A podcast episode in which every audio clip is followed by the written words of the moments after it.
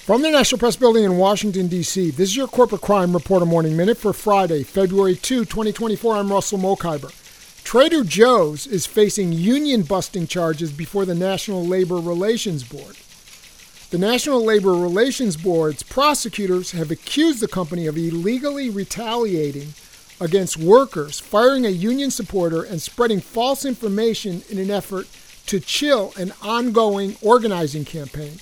But in a hearing last week, a Trader Joe's attorney briefly summarized a sweeping defense it intends to mount against the charges that the NLRB itself is unconstitutional. That's according to a report in the Huffington Post.